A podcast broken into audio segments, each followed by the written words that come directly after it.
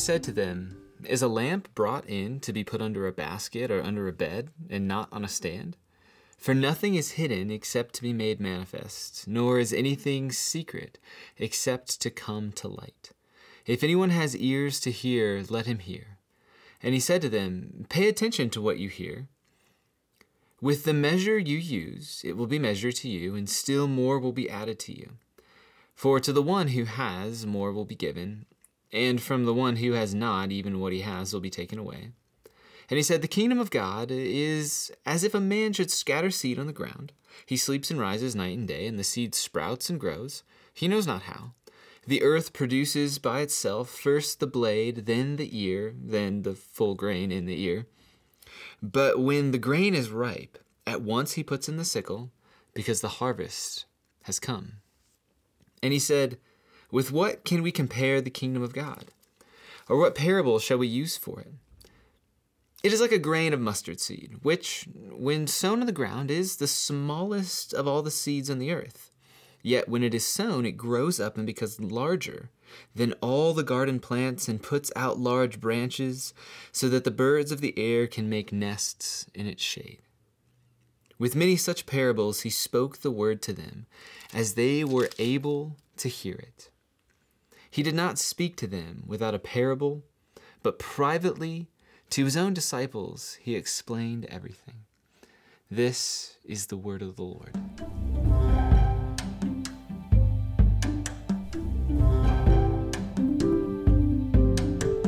See, what, what feels like eons ago, before diapers and naps and toys and the like, Jess and I would periodically get out of town, just the two of us, and I found myself daydreaming about those moments, those uninterrupted moments this past week. And as I thought about those uninterrupted moments, the irony was that a loud shout from a toddler in the next room came and disrupted my little trance but something carried over from that little daydream. And, and it was this specific memory of when Jess and I would travel. You see, when we had these opportunities to go out, uh, we would often go to Airbnbs, partially because we just wanted to cook for ourselves, and sometimes because you could, you know, scrape together a little extra coin. But there would be these inevitable moments in any Airbnb you go into uh, when you go into the kitchen and the kitchen is this odd room because it looks really familiar, and yet once you get there, it's unfamiliar. Uh, most rooms are pretty intuitive. Like you, you don't have to uh, go into a bedroom and wonder what the furniture is going to provide for you. Like nobody looks at the dresser and goes, "Okay, is that is that where I'm going to lay my head tonight?" Like those are those simply are just not the questions that we ask. We know what to do in a space like that. But when you go into a new kitchen for the first time, you quickly realize that there is no standard rule for how to organize that space. And despite the vague familiarity, when you actually go to cook a meal, which is like the purpose of getting an Airbnb for mm, some folks, I suppose, like myself, the cutlery is out of place. The, the spices are like tucked away in weird places. Some are displayed prominently but never have been used, so should you use them? You, you just don't know the answer to these questions. The whole process feels upside down. See, I imagine that this is how Jesus' hearers felt when they came and listened to him teach, specifically his parables here in Mark chapter 4. See, here's this rabbi who's growing in notoriety. He's been displaying the miraculous works of God. There's been teaching with authority and healings, the casting out of demons, basically the whole kit and caboodle of the kingdom of God. And so you're expecting when you come to hear this Jesus of Nazareth teach, you're, you're expecting what, like a powerful prophet, maybe a healer. Perhaps later on in the time, you're going to see a, like the exorcism of a demon. But right when you'd expect the healing, it's a story about a lamp under a basket. And then when you'd expect the encounter of, you know, with the unclean spirit, it's more talk about seed, farmers, and a big shrub. It's all upside down. It's out of place. It's wonky. It's as though Jesus is aware that that you in the crowd, you're you're kind of there for a show. You're interested in Jesus, but really you're wondering what he's going to do. It's as though Jesus is aware that the people who are there aren't really interested in the word of the kingdom, the seed he's sowing. the, the word that brings life and hope and renewal. The people in the crowd, the ones who are hearing Jesus' teaching at this point in Mark chapter 4, theirs seems to be this spirit of entitlement, which begs the question of us what's our spirit when we come to the text? Is ours a spirit of entitlement? Like, what do you expect when you come to Jesus? Do you expect to encounter a powerful prophet for your personal good? Is that what you're looking for when you come to Jesus? Maybe you want a healer in this moment of crisis. What do you expect when you come to him? Or maybe maybe we really are eager to hear from Jesus. So I don't want to paint us as a people who are just in the crowd. Each of us respond to Jesus in a unique way. Maybe we're lingering on his ever like his every word. Maybe we're like captivated by the vision of of justice and integrity that's like lived out. It's it's embodied by him. Maybe we see Jesus and we want to be with him. We want to become like him. We want to do what he did and and we want to do that now. You see how we respond to Jesus, it's the thing. It's the thing in the world today, it's the thing in the Christian life. It's the thing in the kingdom of God. I mean, just, just hear this little commentary from Mark, right? In verse 33, he says this With many such parables, he spoke to them as they were able to hear it. I mean, the, the images that Jesus has used, these, these parables, these kingdom stories, think about it a lamp, a seed, a giant shrub. These are odd images, are they not? Well, they may be odd to us, but for the people who knew the Hebrew Bible, namely the Jewish people who Jesus is talking to, these are vibrant images in the Hebrew imagination. So just take the seed, for example. If you were there listening to Jesus, it would, it would be no stretch of the imagination to go, yeah, the, the seed. I, I remember the prophet Isaiah talking about the seed. Yeah, he, he would say that the seed, this is like when God was speaking to Isaiah, he said a seed is like, it's like his word, that it goes out and it doesn't return to him void. Like it always achieves the purpose for which he sent it out. Or, or, take the mustard seed, for example. It, it would, again, be no stretch of the imagination for the Hebrew listener to go, wait a second, the mustard seed. It turns, starts small, but becomes this big tree in the air. Birds are nesting in it. Hey, that's kind of like Daniel's weird dream, the, the, the, the dream that Daniel's interacting with in Daniel chapter 4 where the tree grows up and all the nations of the earth come to rest in it, to make their home in it. But that tree was Babylon. But then, but then after, but then that tree gets cut down, and then God establishes His kingdom. You see these these images, the seed, the, the tree, the shrub, the, like these are all stock images in the Hebrew imagination. So Jesus, he isn't necessarily teaching a new thing when when he's teaching in parables. Rather, these teachings, the, the parables, are calling out his listeners to something more than just knowing God's word. And, and for us, we're so cerebral, we're, we're, intellectual, we think knowing God is, is about what we know about God, when really it's more like Jesus' context. Because knowing God was about acting with God. See, knowledge, it didn't become true understanding until it was put into practice, until it was acted upon. Think about Jesus in the Sermon on the Mount. It's like th- there's this connection between hearing his words and doing his words. And the same is true here in these little parables. The parables are provoking a kingdom of God response.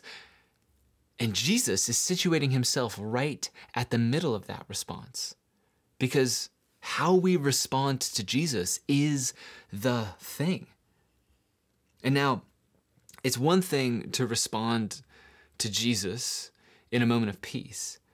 And it's an altogether different thing to respond to Jesus in moments of crisis.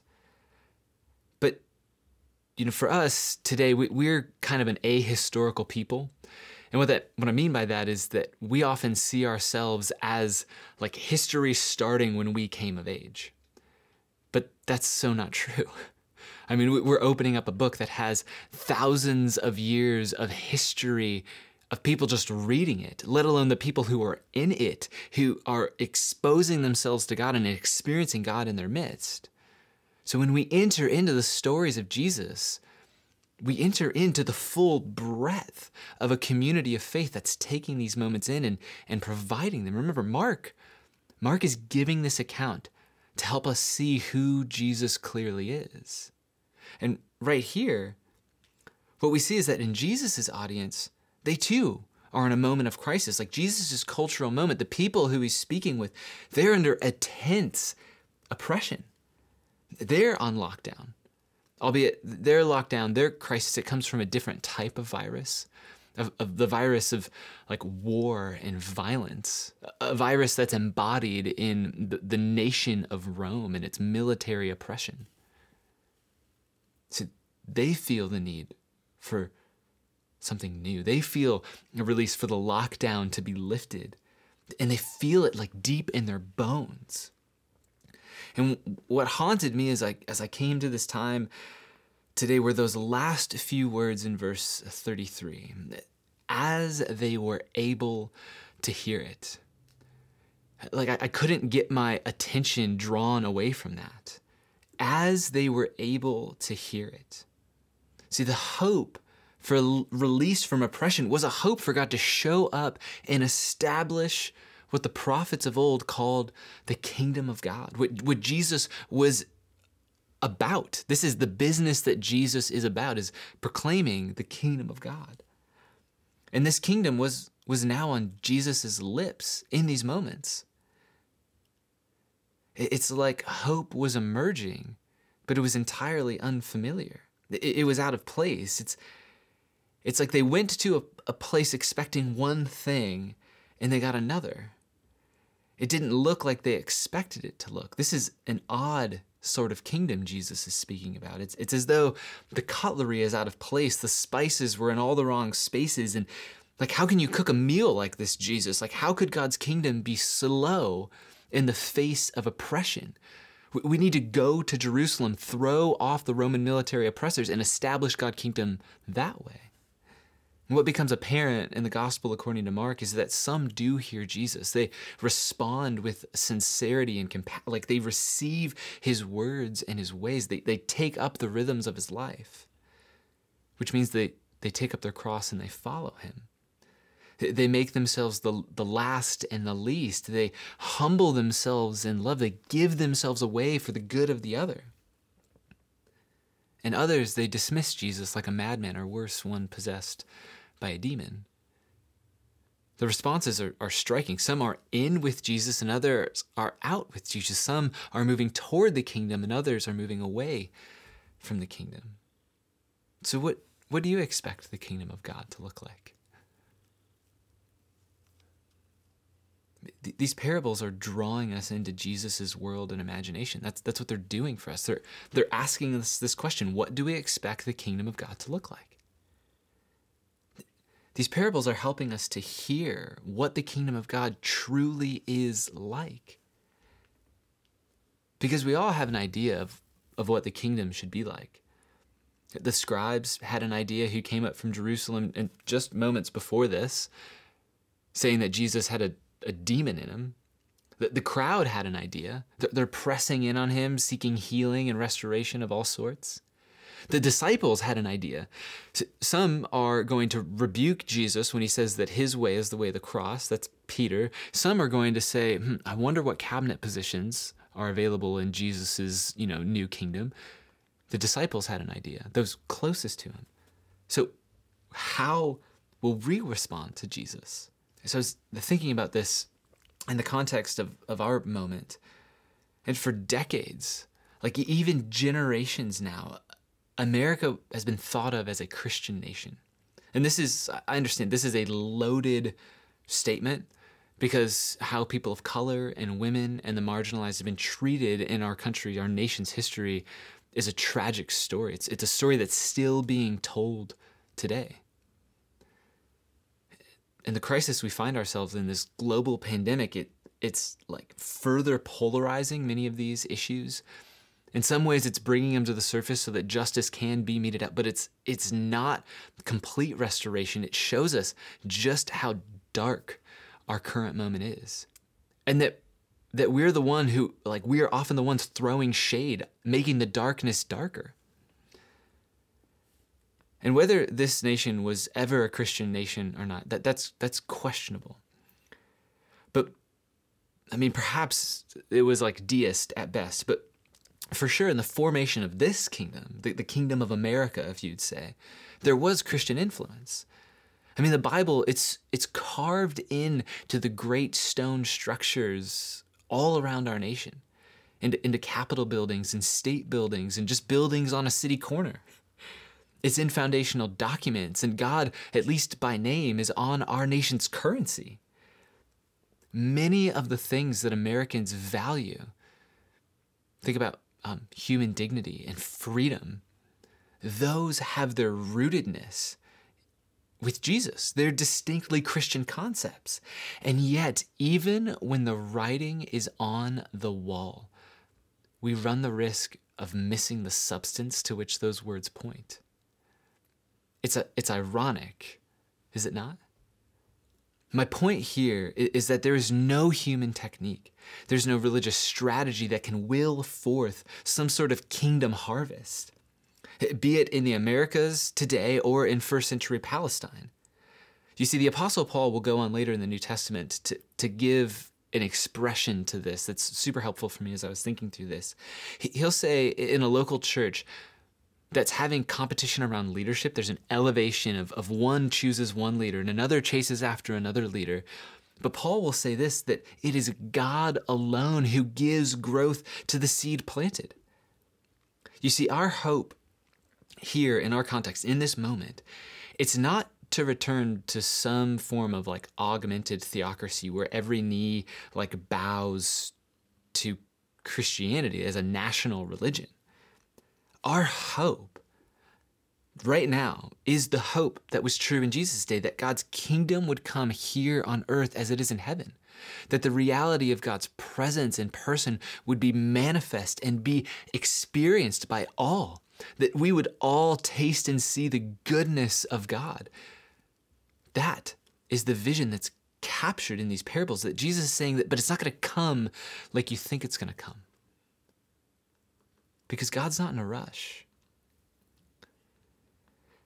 And it, it really it pains me to say this aloud that God is not in a rush because I find myself praying prayers like God would you hasten the day when I can be back like face to face with you that we can embrace one another like I am a place guy like the, the the value of being with a people in a place and expressing the values of the kingdom with those people in that place like that's what the whole formation of my Christian identity has been centered around. And now we're online and you're watching this on a screen. It's just, it's upside down, it's backward. It's like it, it, it feels odd. It's like God is giving us an opportunity to, to hear Him if we are able to hear it.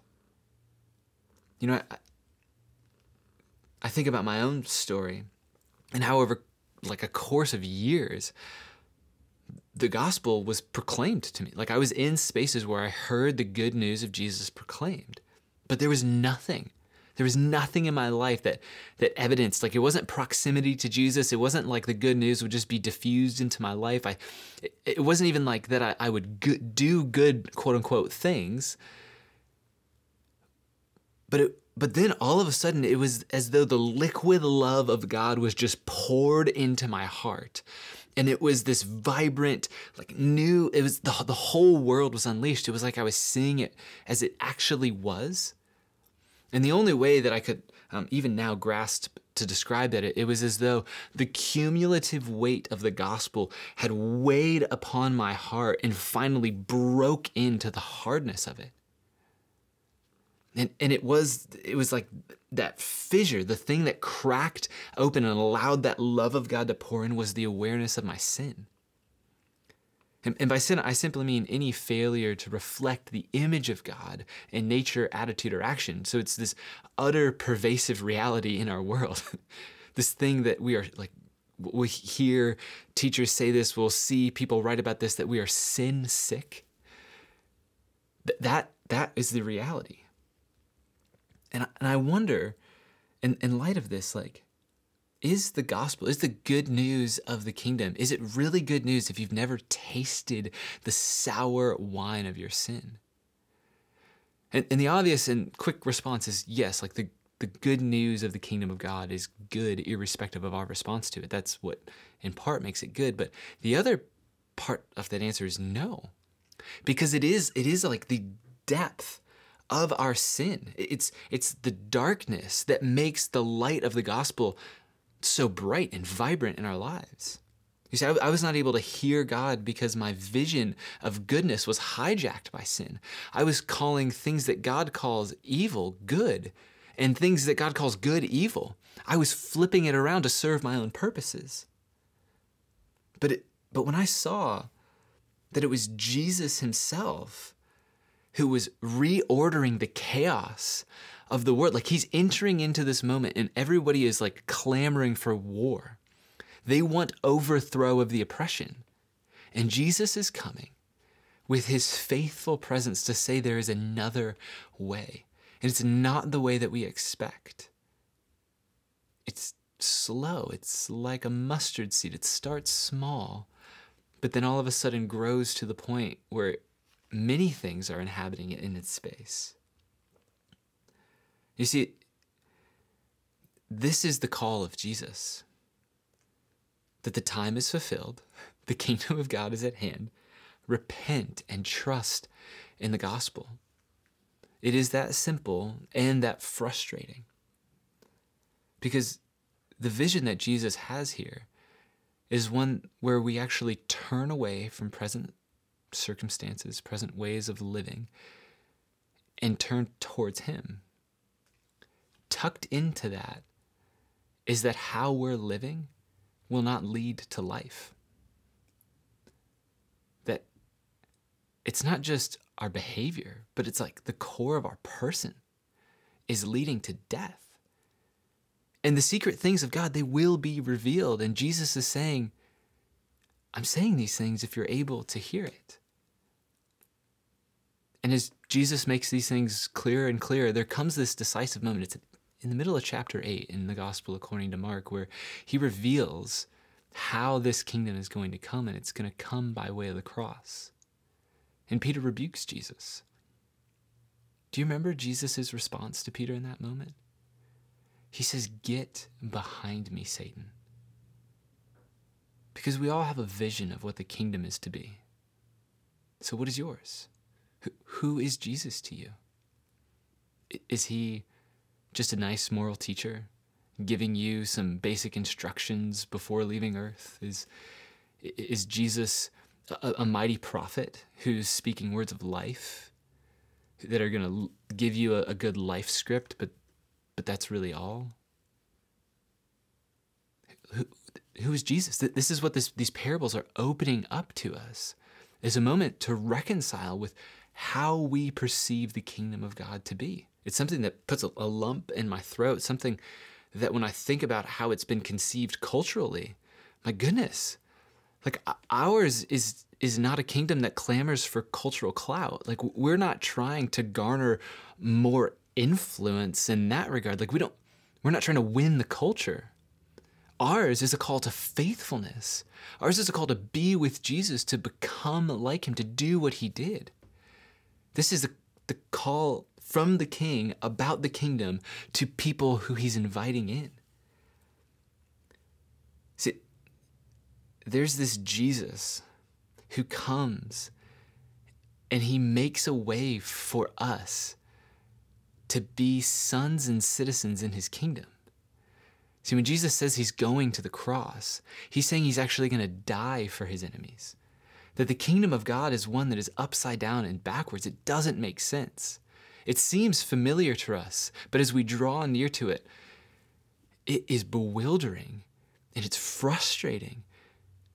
And yet, God is patient with us. He's not in a rush. Like, think of how he's been working with you this past week, this past month, these past two months in quarantine. Like, what's been exposed in you? God's not surprised by that. He is faithful to draw near to those who draw near to him. He's calling out to you. And you see, the, the beauty of the gospel is that it makes a way for us who are marred by sin to draw near to a holy God. It revives our soul. And I, I love this picture of revival that Jesus is like tapping into that it's it's drawing people back to the core of the call of God to covenant faithfulness. That's what a revival is. It's a, a drawing back to what we know of God and breathing fresh life into it.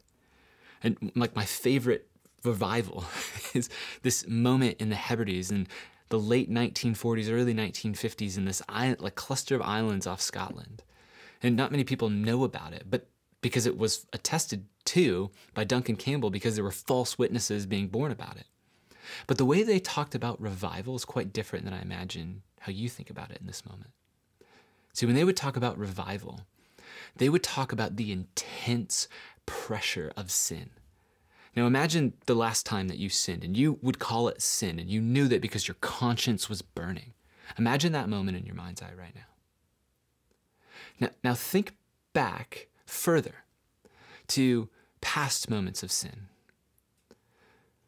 Okay, you got those? And now think back even further to when you were just a small human and your your parents or your guardians they would they would ask you to do something and you knew that it was good to obey and yet you chose not to.